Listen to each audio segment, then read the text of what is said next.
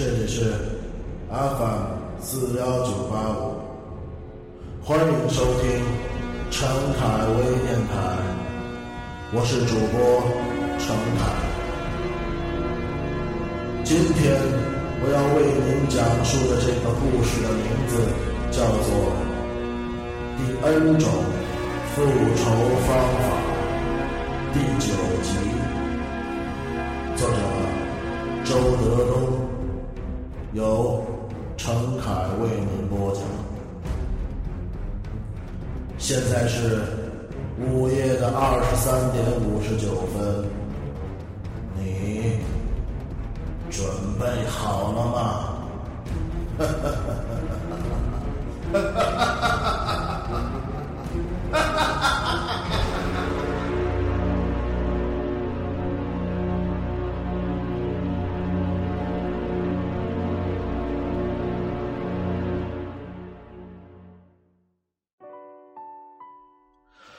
晚上，张清照回来时，母亲已经躺在客厅的长条沙发上睡着了。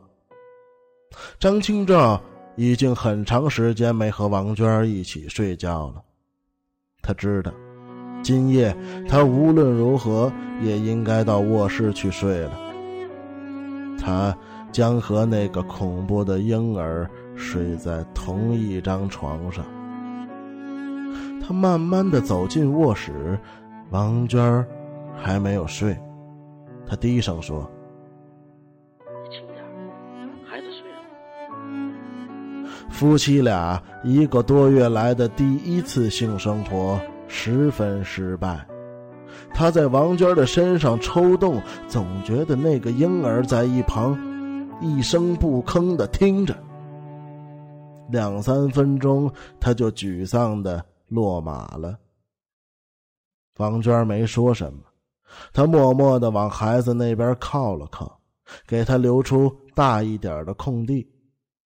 他和那个婴儿隔着王娟，却听见了他轻微的鼾声。他很惊讶，这么小的孩子睡觉竟然打呼噜。你听，他打呼噜。他轻声说。王娟趴在婴儿头上听了一会儿，又伸手摸了摸他的额头，说道：“他出了很多汗。”然后，他把婴儿身上的被子掀开了一角。两个人静静的躺着，墙上的钟在寂寞的走。张清照感到一阵困意袭来。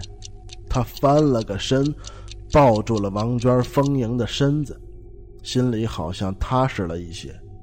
他想，也许这样就不会再看到什么可怕的东西了。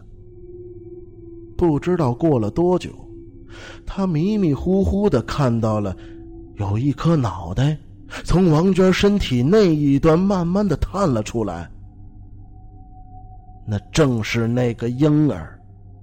他定定的看着张清照，好像在确定他是不是睡着了。终于，他伸出白白的小手朝张清照勾了勾。张清照不知道他想干什么，愣愣的看着他。他希望这时候王娟能够醒过来，可是他却睡得像死猪一样。婴儿轻轻的滑下床，朝门口走去。他走到客厅之后，又回身朝张清照招了招手。他在叫张清照。张清照不敢违抗，乖乖的下了地，跟在他后面。张清照甚至看到了睡在客厅里的母亲。他希望他立即醒过来，看到这一幕，然后大声的叫他，把这恐怖的幻觉打破。可是，母亲也睡得像死猪一样。这一次，婴儿麻利的打开了门锁。他回头看了看，见张清照跟着，就继续的朝前走了。外面有暗淡的月光。这个赤身裸体的婴儿走在无人的街道上，速度极快。那张清照傻傻的跟着他，却不知道他要走向哪里。他暗暗的想：这个婴儿千万不要领着自己去王家识字啊！王家识字是他最黑暗的一块心病。可是，走着走着。他就发现这个婴儿领他去的地方，正是阴森的王家十字。他要崩溃了，猛然的想到了逃跑。他刚刚动了这个念头，那个婴儿就像有第六感一样，突然转过身子来，冷冷的盯住了他。毫无疑问，他是一个索命鬼。张清照只好放弃了逃跑的想法，继续跟他走。王家十字空荡荡的，风卷起地上的纸灰低低的翻动着。看来刚刚有人在这个十字路口烧过纸。那个婴儿走到十字路口的正中央，停了下来。他慢慢的转过身，突然说话了。你很害怕这个地方，是吗？张清照不知所云。今天我带你来，就是为了告诉你一个秘密。张清照紧张的听着。这个秘密就是，在这个世界上，根本没有冷学文这个人。说完，婴儿咯咯的笑了起来。张清照如同遭到了电击，真相的背面是恐怖的，但是这个婴儿却让他看到了背面的背面。他突然发了疯，转身就跑。这个世界突然一片雪亮，接着天空响起了一声炸雷。张清照被惊天动地的雷声惊醒了。天亮后，张清照没有吃早餐就离开了家。现在，一个人开着出租车在街上转悠，他感觉是最幸福的事儿。转了一阵子，他又想起了郭守义，就在一个公共电话旁停了下来。现在。这个天天跟尸体打交道的人，竟然成了张清照在这个城市里唯一的一个朋友，唯一一个可以讲述内心深处恐惧的人。他打的是郭守义的手机，电话一通，郭守义就听出是他了。你最近怎么样啊张清照对他讲起了昨夜的那个梦。郭守义说：“哎，那我就不明白了，你为什么要跟着他走啊？”张清照说：“郭师傅，你这不是跟我开玩笑吗？那是在梦里，我怎么能控制得了我自己呢？”郭守义静默了一会儿，突然低低的说：“是做梦吗？”张清照悚然一惊：“你你是说，我半夜时真的去了王家十字？啊，我只是随口问问。”张清照紧张的说：“可是你上次也说过这句话，上次也是随口问问，你为什么总是这样问呢？”郭守义笑了笑说。你这个人呢，怎么神经兮兮的？停了停，他又问：“那个婴儿怎么样啊？”张清照慢慢从刚才的话里回过神来，说道：“满月那天，他中风了。”什么？郭守义似乎大吃一惊，张清照警觉起来：“他中风了，怎么了？”郭守义在电话那一端不说话了。告诉我，怎么了？半晌，郭守义才低声的说：“冷学文满月那天就中风了。”这次，张清照不说话。这个婴儿就是冷学文，他在重复他的成长过程。那个冷学文生下来的时候，左眼上肯定也有个胎记。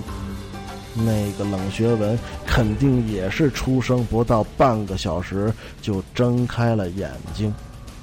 那个冷学文也一定生下来就不爱哭。这天晚上，母亲又睡在客厅里了，张清照只好睡卧室。他又和这个男婴睡在了一起。几十年前，一个叫冷学文的人就这样静静的躺在襁褓里，发出轻微的鼾声。张清照大气都不敢出，静静的聆听着。他想不出来这个婴儿到底要干什么，就这样一直下去，直到长成另一个冷学文。几十年后，他也会做一个教师。几十年后，他也会一直没有女朋友。几十年后，他也会被车撞死。想着想着，张清照终于迷迷糊糊的睡着了。一颗脑袋又从王娟身体的那一端慢慢的探了出来。他在昏暗的夜色中静静观察了张清照一阵子，发现睁着双眼，就伸出一只白白的小手朝他勾了勾。接着，他无声的下了床，朝门外走去。张清照像行尸走肉一样的跟在他后面，下了楼，一直朝前走。这个婴儿依然赤条条的，在夜里看上去白晃晃的，像一片轻飘飘的蒙湿布。他走的依然飞快，依然无声。和上次一样，张清照跟着他来到了鬼气森森的王家十字。他停下来，慢慢转过身，突然的说道。你很害怕这个地方是吗？张清照还是不知道说什么好，他又说：“今天我带你来，就是为了告诉你一个秘密。”张清照呆呆的听着。这个秘密就是，在这个世界上，根本没有冷学文这个人。说完，他又嘻嘻的笑了起来，笑得张清照毛骨悚然，撒腿就跑。这个世界骤然变得雪亮，接着天空就响起了一声炸雷。张清照一激灵就醒了。第二天，张清照早早的就起来了，和往常一样。他不吃饭就要出去。王娟说：“你站住！”张清照停在门口，回头看他。这孩子天天把我拴在家里，寸步难行。今天，你在家看他吧，我和妈到发廊剪剪头发。张清照看了看王娟的头发，果然很久没有剪过了。他只好返回来说：“那你们今天就去吧。”我在家吃早饭的时候，母亲一直在嘱咐他怎样给小孩煮奶，怎样换尿介子。张清照不停的点头，心里却想：他们走了之后，他一个人绝不靠近那个婴儿。果然，王娟和母亲走了以后，他一直没有走进卧室看那个婴儿一眼。他一直坐在沙发上听卧室里的动静。现在，这房子里只剩下他和他两个人了。墙上的钟在滴滴答答的走着，外边的天阴着，有雷声滚动，估计又要下雨了。不是旱就是涝，天不知道怎么了。卧室里一直没有声音，那个婴儿似乎在睡着，但是张清照一直没有放松神经。冷学文就躺在卧室里，他怎么能放松下来呢？时间一点点的过去，他就那样坐着，一直到了中午。终于，卧室里传出了动静，他一下子就坐直了。是的，那个婴儿在吭哧，声音越来越难听。他预感到了什么，快步的走进了卧室。他惊呆了，那个婴儿死死的盯着他，脸色发青，眼睛充血，流着口水，嘴歪眼斜。他傻傻的站在那里，没有采取任何救治措施。他觉得他正在一点点的变形。婴儿的症状越来越严重了，开始抽搐了。张清照呆呆的看着他，忽然很希望他就这样死去。可是，就在这个时候，他听见有人用钥匙开门，王娟和母亲回来了。他马上装出很着急的样子，喊道：“快快快，这孩子又中风了！”王娟三步两步的冲了进来，母亲也跑了进来。王娟还算镇定，她动作很轻的垫高了婴儿的枕头。然后就用手掐他的人中，同时他对张清照喊道：“快，快打幺二零！”张清照跑到客厅打了幺二零，然后他回到卧室，穿过母亲和王娟忙碌的胳膊，盯住那张扭曲的像猫一样的脸，越看越恐怖，那是一张正在崩溃的脸。大约十五分钟之后，幺二零的大夫就赶到了，三个都穿着白大褂。这时候，婴儿已经一点点恢复过来，他死不了。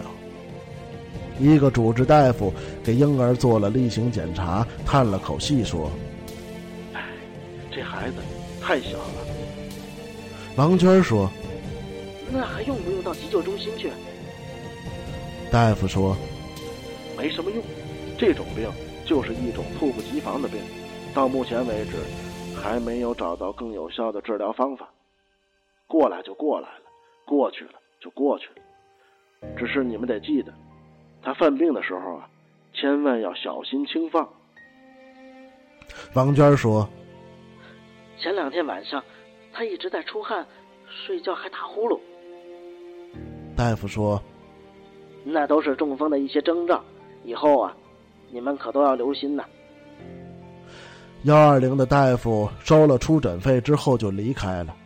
王娟开始哭，母亲坐在她旁边唉声叹气。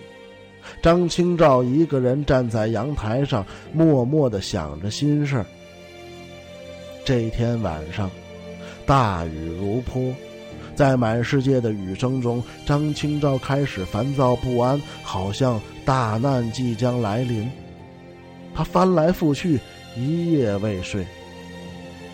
天快亮的时候，那个婴儿哭了起来，他的哭声在巨大的雨声中显得极其的微弱。难道他有了什么预感？王娟醒了，用胳膊肘碰了碰张清照，说：“，”他爬起来去了厨房。他想，这也许是最后一次给他煮奶了。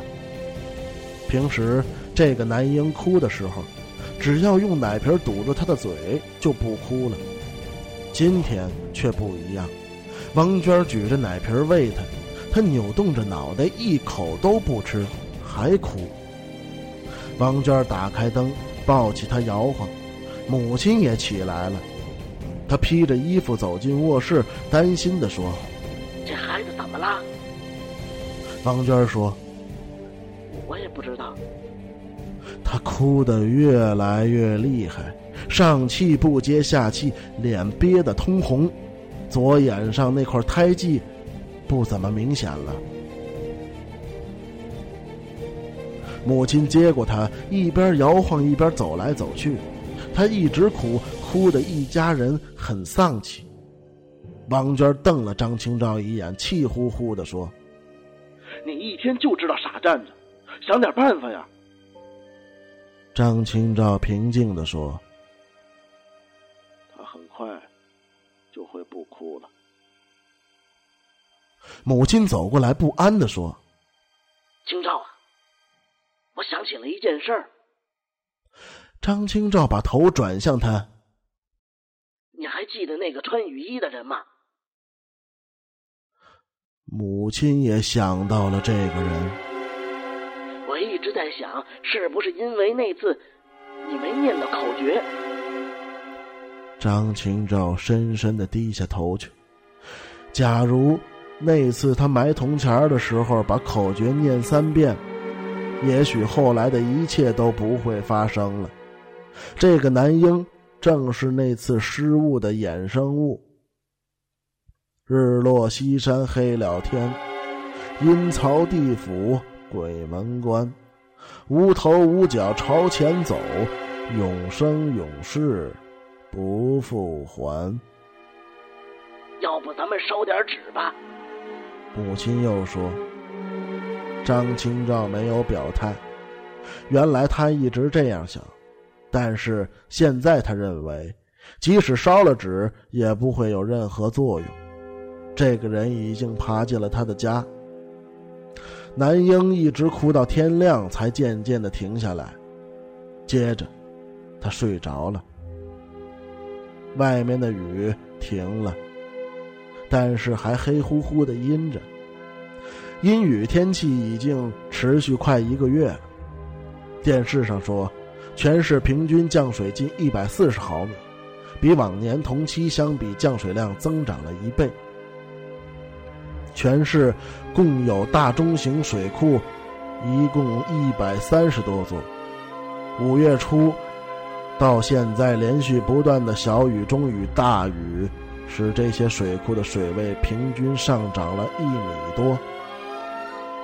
有关部门组织了近两百个抗洪抢险突击队，队员十几万人。吃早饭的时候，张清照对王娟说。今天你和妈出去转一转吧，我在家看孩子。母亲说：“哎呀，外边湿淋淋的，我才不出去呢。”张清照继续对王娟说：“你出去给妈买件衣服。”结婚以来，王娟从来没给婆婆买过衣服，这件事儿让他一直很愧疚，叨咕过好几次了。他马上赞同的说：“行。”一会儿我们就出去。母亲说：“买什么衣服呀？我有穿的。”妈，你不要说了，王娟早就想给你买了。接着，他又对王娟说：“你再到婴儿商品店给孩子买一套小衣服回来。”王娟说：“我看看再说吧。挑好的，贵点没关系。”吃完饭，张清照主动收拾碗筷，说道：“你们带上伞，快走吧，一会儿可能得下雨了。”直到出门前，母亲还在嘀咕：“我都这么大岁数了，还买什么衣服呀？钱又不是大风刮来的。”王娟走到门口的时候，突然回过头来看了张清照一眼。张清照感觉那眼神太复杂了。不由得抖了一下。那里面有一丝难过，有一丝不安，有一丝鼓励，还有一丝犹豫。他不自然的问：“你怎么了？”他没说什么，低下头，慢慢的退了出去。门关上后，张清照不知道自己面对门板愣了多久。终于，他慢慢转过身，目光射向了卧室。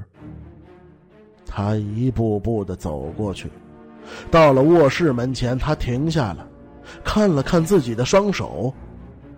这双手种过地，做过大将，开过车，但是，他从来没有杀过人。昨天，幺二零的大夫走了之后，他一个人站在阳台上，突然萌生了这个念头：杀死他，杀死这个诡异的东西。这个男婴的病让他有了一个借口。如果王娟和母亲问起来，或者别人问起来，他就说他中风死掉了。当时，他一下兴奋起来。可是，现在他却突然不自信了。他觉得他杀不死这个男婴，尽管他只有一尺长，可张清照还是觉得自己不会成功。他颤巍巍的推开门，跨了进去。窗外的天黑的厉害，这个卧室在北面，采光不好，显得更暗淡。婴儿无声无息，好像还在睡着。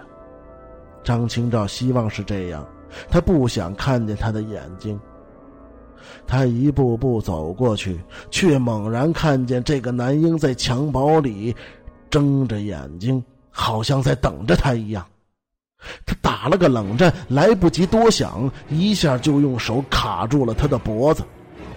天上响起了一声炸雷，整个楼房都抖了一下。他紧紧闭住双眼，使尽了全身的力量。那个脖子很软，像一团泥。当他睁开眼的时候，看到的是一张猪肝一样青紫的脸。这张脸完全变形了，就像中风了一样。两个眼睛只剩下了眼白，充着血，小嘴微微的张着，嫩嫩的舌头伸出来，裹着一些白沫。张清照没有放松，继续用力掐。在他断定这个婴儿确确实实死了之后，才一点点的松开了手。奇怪的是。婴儿的眼皮在慢慢的合拢，他的黑眼珠也随着一点点的落了下来。最后，他的眼皮并没有完全合严，还有两条缝，露出那两只死鱼一样微鼓的眼珠，定定的看着张清照右边的背后。他始终没有发出一点声音来。张清照踉踉跄跄的退出卧室，跌坐在沙发上，大口大口的喘气，他的心简直要蹦出来了。这一刻，他心乱如麻，手足无措。过了一会儿，他站起来，跑到卫生间的水龙头前，大口大口的吞水。他感到嘴里干的要命。心里好像烧起了熊熊的大火。终于，他平静了一些，从卫生间走出来，坐在沙发上，点着烟，开始寻思对策。这个时候，他心中的恐惧已经转型了。刚刚为您播讲的是。第 N 种复仇方法，第九集，作者周德东，由程凯为您播讲。感谢您的收听，我们下期再见。